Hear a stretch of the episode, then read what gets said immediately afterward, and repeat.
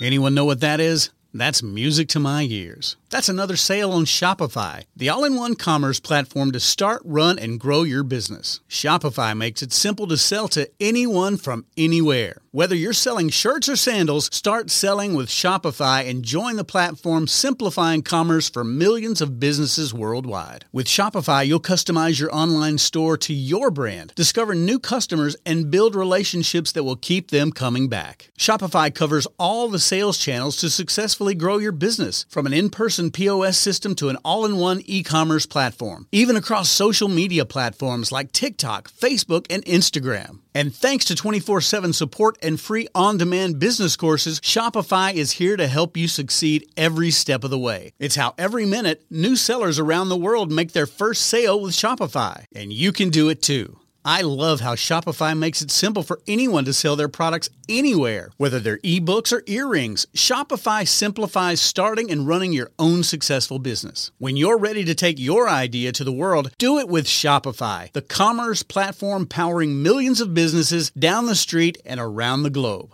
Now it's your turn to try Shopify for free and start selling anywhere. So sign up for a free trial at shopify.com slash C-Suite, all lowercase on C-Suite. Go to shopify.com slash C-Suite, all lowercase on C-Suite to start selling online today. Shopify.com slash C-Suite.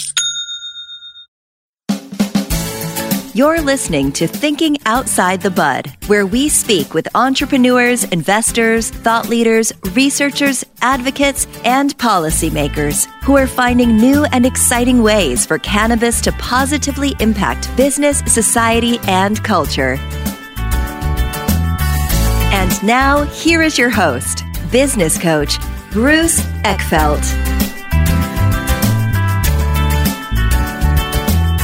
Are you a CEO looking to scale your company faster and easier? Check out Thrive Roundtable. Thrive combines a moderated peer group mastermind, expert one on one coaching, access to proven growth tools, and a 24 7 support community. Created by Inc. award winning CEO and certified scaling up business coach Bruce Eckfeldt, Thrive will help you grow your business more quickly and with less drama. For details on the program, visit eckfeldt.com slash thrive. That's E-C-K-F-E-L-D-T dot com slash thrive. Welcome, everyone. This is Thinking Outside the Bud. I'm Bruce Eckfeldt. I'm your host. And our guest today is Stuart Tomc. He is Senior Vice President of Business Development at CV Sciences.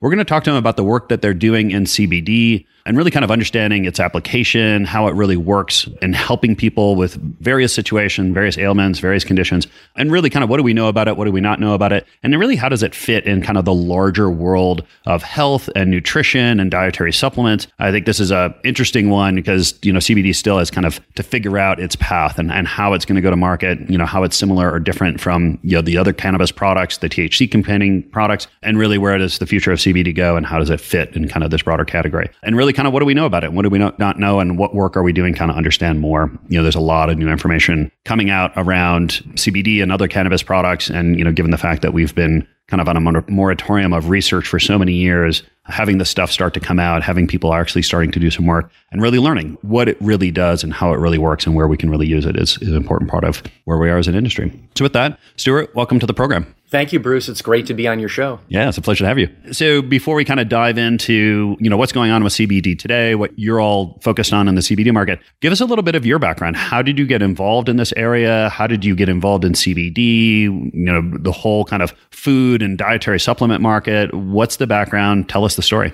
Well, I was very fortunate, Bruce. I grew up in a health food store in Chicago in the 1980s. And so I was exposed to really one of the first big movements in self care. I think a lot of people forget the history. While there was a lot of protesting against uh, what was going on in Vietnam, there was equally as much concern about some chemicals, different types of chemicals, defoliants and so forth, pesticides being used in commercial agriculture.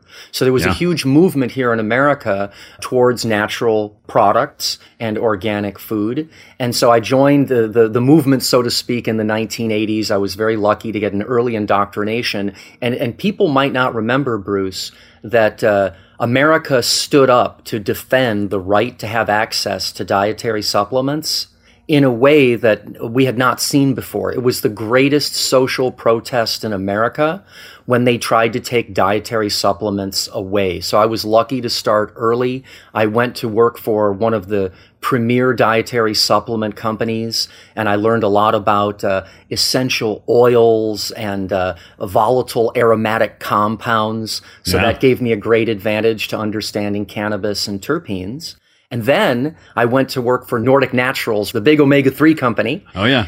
No and um, very, very lucky to spend almost 10 years there as their spokesperson, rubbing shoulders with all the experts and scientists at the National Institutes of Health. And that was a huge advantage in understanding the endocannabinoid system because the endocannabinoids are made from highly unsaturated fatty acids. So I've been very, very lucky to have been introduced to cannabis early, to see the role in personal empowerment and nutritional medicine. And it's exciting now, all these years later, to see self care and how CBD and even THC fits into that is really one of the big conversations today. Yeah.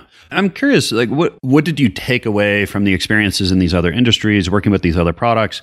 What transferred very, very well into cannabis and what didn't transfer so well into cannabis as you kind of got involved in, in this other industry? I think the arrow of time and the, the adoption curve. I mean, if you think about it, uh, I go back to the 1980s, and you were told if you were taking vitamin D to support your immune system, and and I won't go down the list, but several other things that are accepted today. You know, that was considered very, very fringe. Really? And today now you hear from the highest level from the health experts in the world that vitamin D, for example, zinc, selenium, some of these things are just non-negotiable parts of maintaining an immune system to keep you even alive today, let alone to defend yourself against a pandemic. So I think the arrow of time and giving time time and giving a very good idea like cannabis time to evolve I think that's really one of the greatest advantages. And then, second, I was very lucky to work at Nordic Naturals to learn about the endocannabinoid system mm-hmm. because it is an endogenous system inside of us.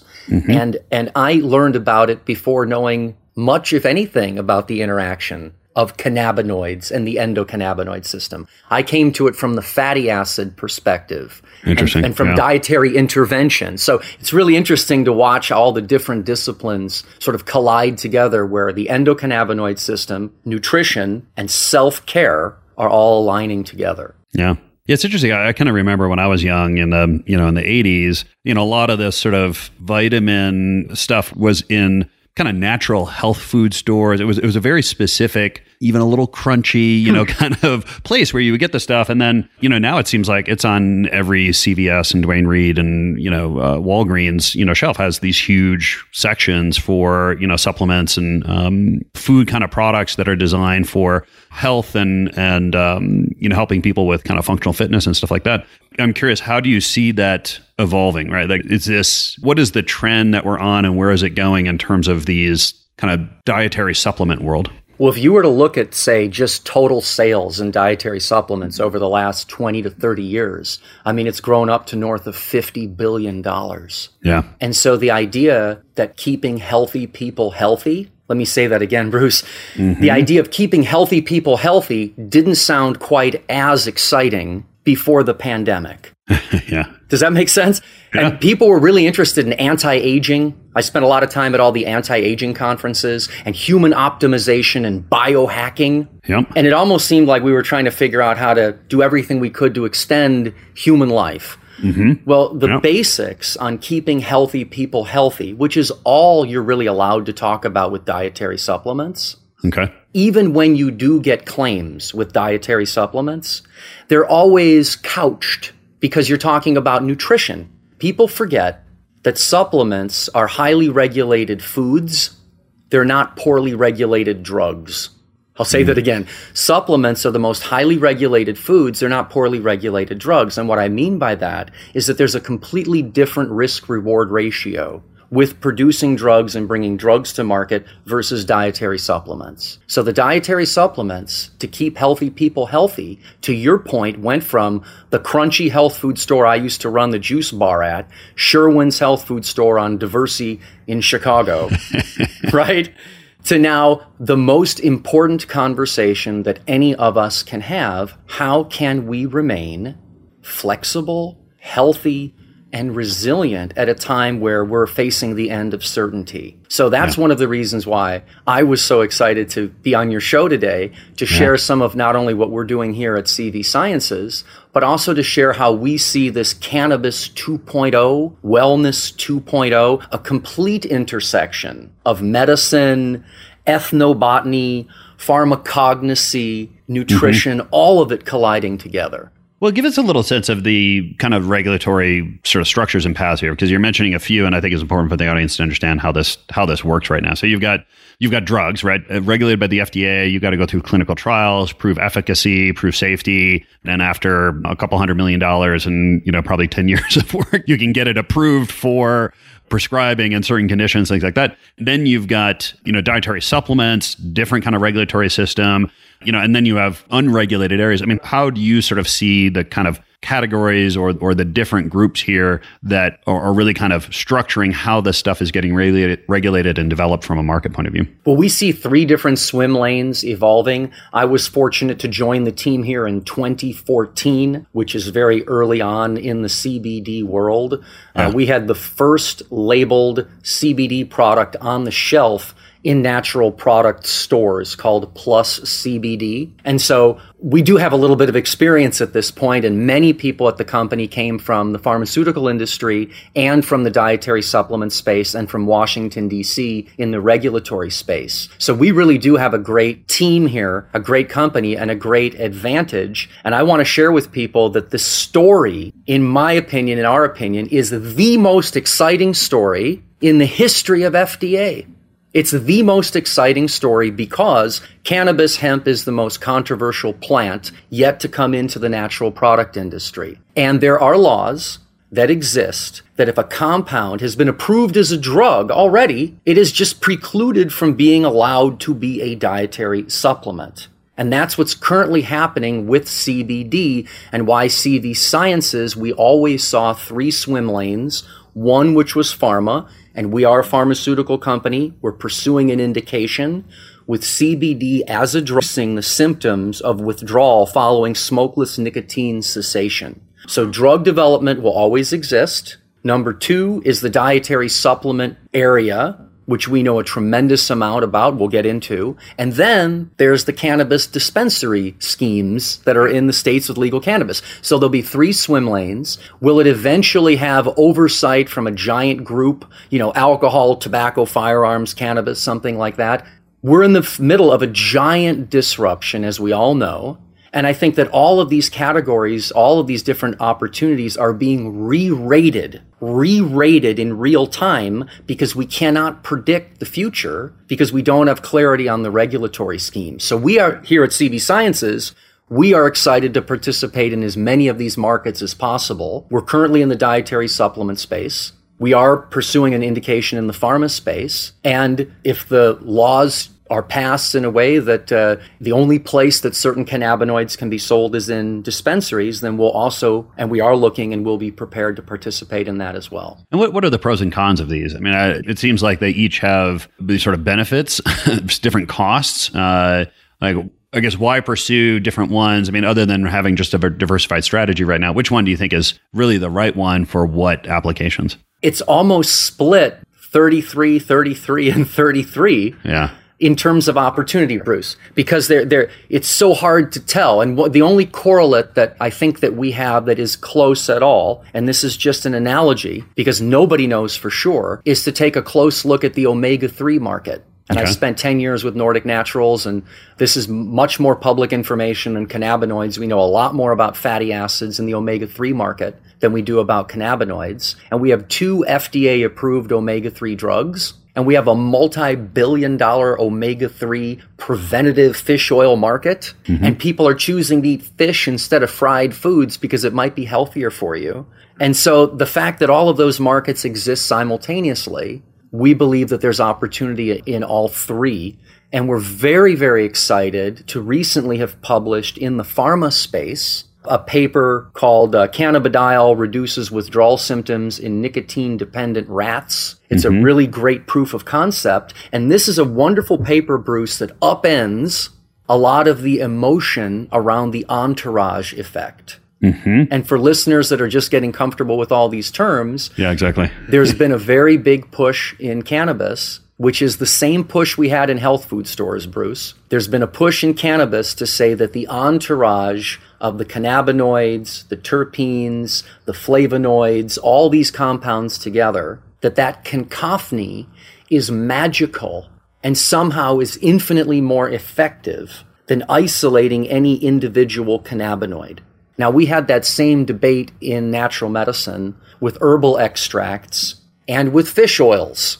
And what we've learned is highly concentrated herbal extracts standardized for certain applications really have uh, utility with integrative, say, health practitioners, which is mm-hmm. different than just eating food that actually have spices in your food. So that's where I'm seeing the similarity between the uh, romance for the entourage effect in the cannabis world, the way that the whole food, whole synergy argument in the natural product world was disrupted a little bit by some hardcore science. Yeah.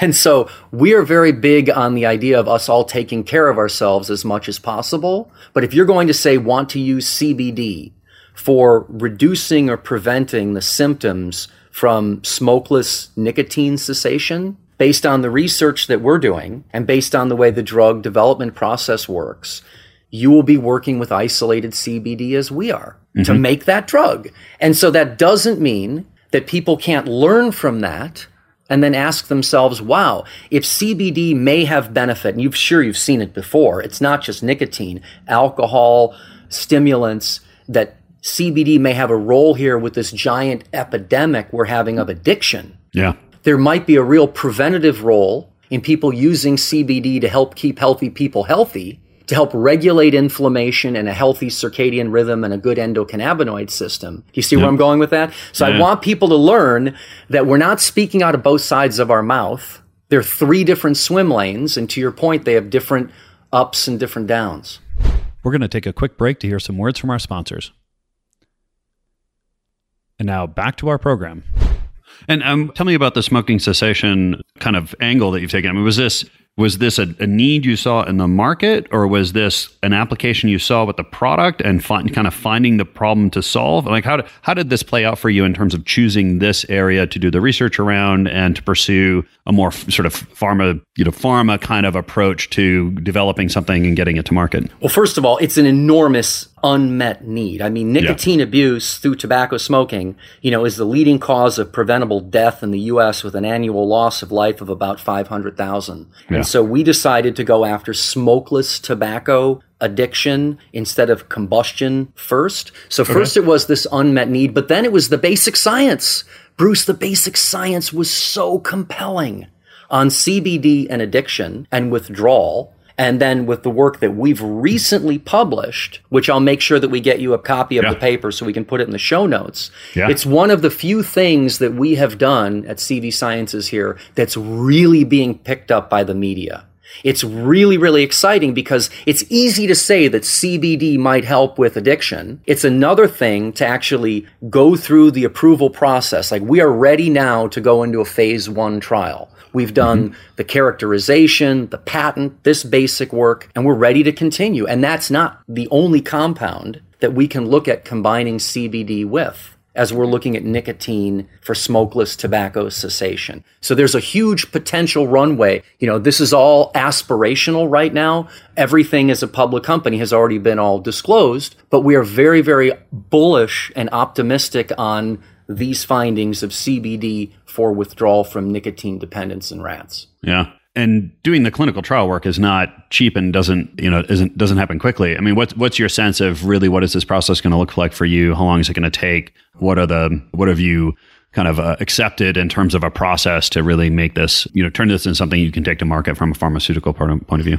Well, thank you for, for asking that. That's also part of the reason why we think that we're kind of a unique player. We believe that we stand out at the dance a little bit because we're both a pharmaceutical company and we had the first labeled CBD product on shelf in 2014. The label was called Plus CBD. You know how you kept hearing you can't sell CBD as a dietary supplement? Uh-huh. Well, we took our hemp extract and we put it through the entire process where we introduced plus CBD into the food supply. So we meet the definition of what a dietary supplement is. And okay. so we knew it would take time to bring the CBD drug to market. And yep. that's why now with our plus CBD oil in now 8,000 shelves, and we've been in business now for close to seven years, we knew that this was going to be a long term play. We knew that by the time the science was evolving, the regulations would evolve. And I think you might have caught yesterday, Bruce. Did you see that the FDA rejected two new dietary yeah. ingredients? You saw that? I saw that, yeah. Now, CV Sciences knew that the FDA would reject a new dietary ingredient notification for CBD. Why? Because it's a drug. And when I said this is the most exciting story in the history of FDA, that's what I'm talking about. this investigational new drug preclusion is mm-hmm. the most exciting story. It will end up making movies and documentaries because this plant is the plant that's changing everything. This is the only plant that's been capable of disrupting this entire architecture. And what I mean by that is CBD currently is not allowed to be a dietary supplement because it's already a drug and it's approved by the FDA. Once Congress acts, and we are very, very confident that they will, then companies like CV Sciences can then submit our work to FDA for approval. And if you looked at what the FDA said, Bruce, they didn't like the uh, quality of the work that was submitted. Did you notice that? Yeah, I didn't pick up on the details, but okay. So, and why not? What, what was their? What did they not like about them? Well, process? they said that there's still questions. They said there's still reproductive issues in males. Mm-hmm. And CV Sciences published in the Journal of Toxicology sperm motility work we established the first NOAEL, the no observed adverse effect level. So this mm-hmm. is really where the rigor, the expertise, you know, the lawyers, the scientists that we mm-hmm. worked with all those years ago, we knew it was going to be this complicated. So when they rejected those applications yesterday, we knew mm-hmm. that would happen. Yeah. Because their job was to reject it because CBD is not allowed to be a dietary supplement because it's already a drug. So they just did their job. Now Congress will act, then we'll submit our paperwork and we're very, very hopeful about that. And when you say Congress is going to act, what, what are they going to do and how does it change the landscape? Congress is going to have to tell the FDA what to do. So that's why this is, I said, the arrow of time in the beginning of our conversation. Because can you imagine for a second, Bruce? Just, I was thinking about this looking forward to our conversation.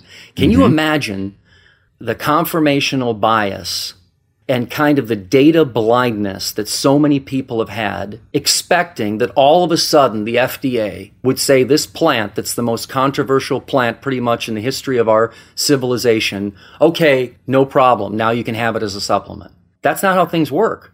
They need to be told that there's a new law and now this is what you need. So they were only doing their job. Yeah, exactly. They were enforcing the law as, as it was written and how it was set up. So. so. that's where I think that there can be some a little bit. We can be a little bit smarter and less um, magical thinking in uh, making decisions on which companies to bet on and who's going to have a better strategy to take advantage of this self care market that's worth billions of dollars. And there's a huge responsibility. I mean, we consider ourselves vanguards of access you know, the, mm-hmm. the one thing that the FDA is very concerned about, they want to make sure that it's safe. They want to make sure that it's consistent. Mm-hmm. So we publish formal safety work, knowing where the FDA would want to go. And we keep track of all adverse events and published, yep. published the findings of 5 million bottles sold with mm-hmm. no serious adverse events. And we're soon going to publish a paper with 10 million bottles sold.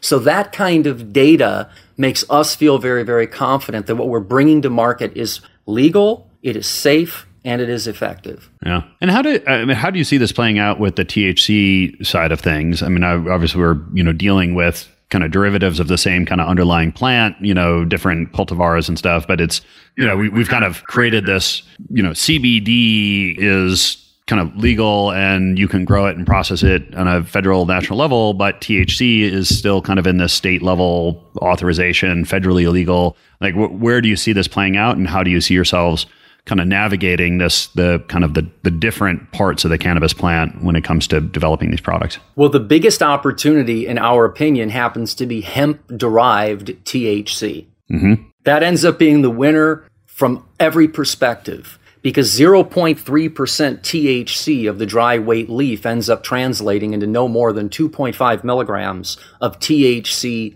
uh, say, in a gummy or in a serving of a tincture. And if you look at the potential application, this is now all anecdotal. There's no science to support this at all. But hearing the feedback from people, the opportunity with hemp derived THC is maybe bigger than the opportunity with uh, high THC chemovars cannabis sold in dispensaries. Let's face it, the number of people that use those products is pretty solid, right? Yeah. It's not growing now. Just because it's legal, we don't have people going into dispensaries at a level that we, you know, they, they know the product. Yeah. Yeah. So hemp derived THC, I think, is a huge opportunity. So look forward to many, many companies taking advantage of that 0.3% THC. And let's compare it to near beer or mm-hmm. kombucha. yeah. I remember health food stores had to get liquor licenses to carry kombucha with 0.5% alcohol by volume. Do you remember that at all, Bruce? Oh yeah. No, I do remember that. Yeah. So once once the feds act and say this amount is decaf, right? What's the mm-hmm. definition of zero? Decaf, fat free, sugar free, salt free. None of those are 0.0000000, yeah, right? yeah. So once they set the threshold of what is acceptable to be sold in health food stores and in, you know, consumer packaged goods stores versus the high octane stuff that's sold over in dispensaries, I think that will help clean up the swim lanes a lot. Mm-hmm. Because I think there's still some confusion right now, obviously, a lot of confusion about where these things will be able to be sold. And that's why I said that this whole opportunity is constantly being re rated because we still don't yet know. Yeah. How about some of the others, the other cannabinoids and the terpenes and the flavonoids and stuff? I mean, there's, you know, this cannabis produces, you know, hundreds of compounds, hundreds of molecules in here. I guess, how have you kind of investigated these things? You know, wh- what have you kind of learned and what have you chosen to kind of go to market with or kind of focus on in terms of product development? Well, the first other cannabinoid we brought to market is called PEA, palmitoyl ethanolamide. It's an endocannabinoid like compound that your body makes. It's your body's CBD. The science on PEA is remarkable. It's your body's anti inflammatory.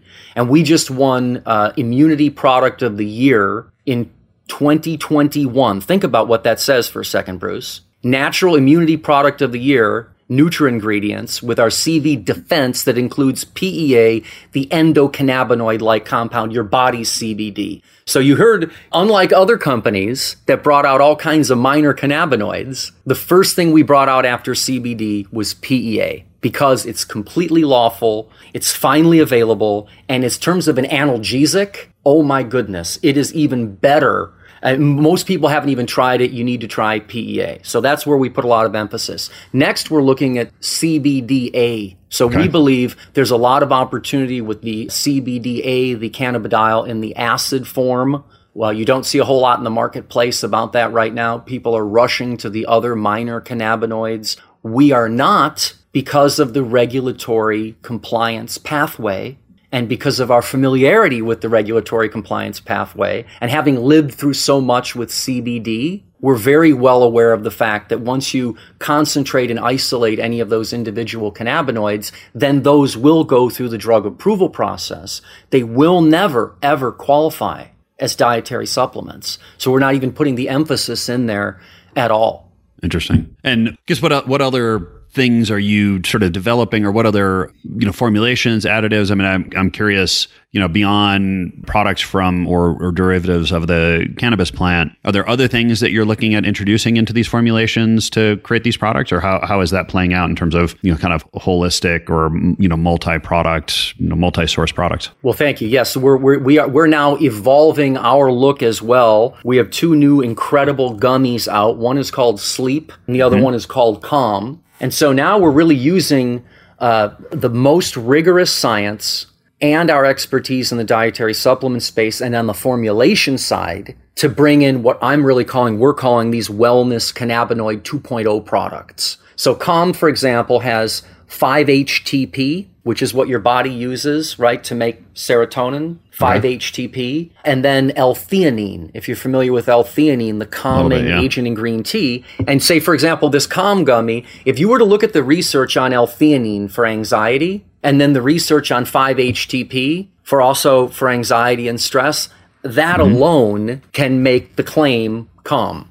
Then we add the CBD to it and we put it into a delicious gummy that's colored red from lycopene and they taste more like a um, more like a jello shot really than some kind of a, of a candy gummy. Got it. and so this is a way that we're able to combine products that have proven science together to be able to make claims and then deliver on the promise. And so anyone that's tried any of the calm gummies that are out there, I would highly recommend that you try this. One of the things that I have found so interesting for cannabis users, since people listening to this might be using cannabis, Might be, yeah. the um, CB1 receptor, which is abundantly distributed in, in the brain, Yeah. that gets activated by THC, also has this role in memory. And so it appears as if L-theanine can block the CB1 receptor a little bit and rescue THC-induced impairment, memory impairment. So the Calm gummy during the day has 10 milligrams of CBD, which can help modulate a little bit of anxiety. The 5-HTP for the production of serotonin. You want the right serotonin during the day so you can make melatonin at night.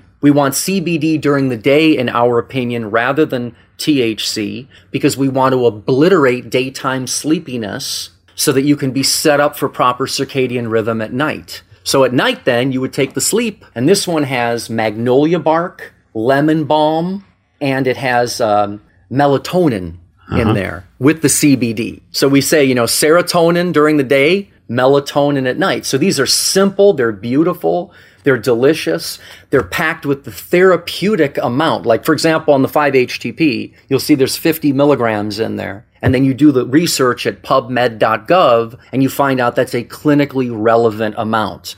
The uh, magnolia bark that's in our, our sleep product, that's great for neurogenesis and helping to, you know, with brain cell to brain cell communication. Lemon balm, which also has tremendous research, and melatonin, which we're finding out is something that's being recommended for even the long haulers. Sleep, it's also neuroprotection. So that's really the future for us is to make products that look simple, that are very, very sophisticated, that are packed with efficacious ingredients, but that speak for themselves. Yeah. Stuart, this has been a pleasure. If people want to find out more about you, more about CV Sciences, products, things like that, what's the best way to get that information? Well, our website is pluscbdoil.com and our YouTube channel, CV Sciences on YouTube, is packed with really great original content that we've made. So please check us out, CV Sciences on YouTube and pluscbdoil.com to learn more about what we're doing. Great. I'll make sure that the links are in the show notes here so people can click through, get that information. Stuart, it's been a pleasure. Thank you so much for taking the time today. Thank you, Bruce. That's it for this episode of Thinking Outside the Bud. Be sure to subscribe using your favorite podcast app so you don't miss our future episodes. See you next time. You've been listening to Thinking Outside the Bud with business coach Bruce Eckfeldt.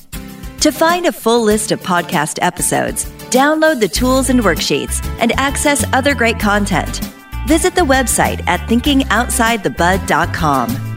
And don't forget to sign up for the free newsletter at thinkingoutsidethebud.com forward slash newsletter.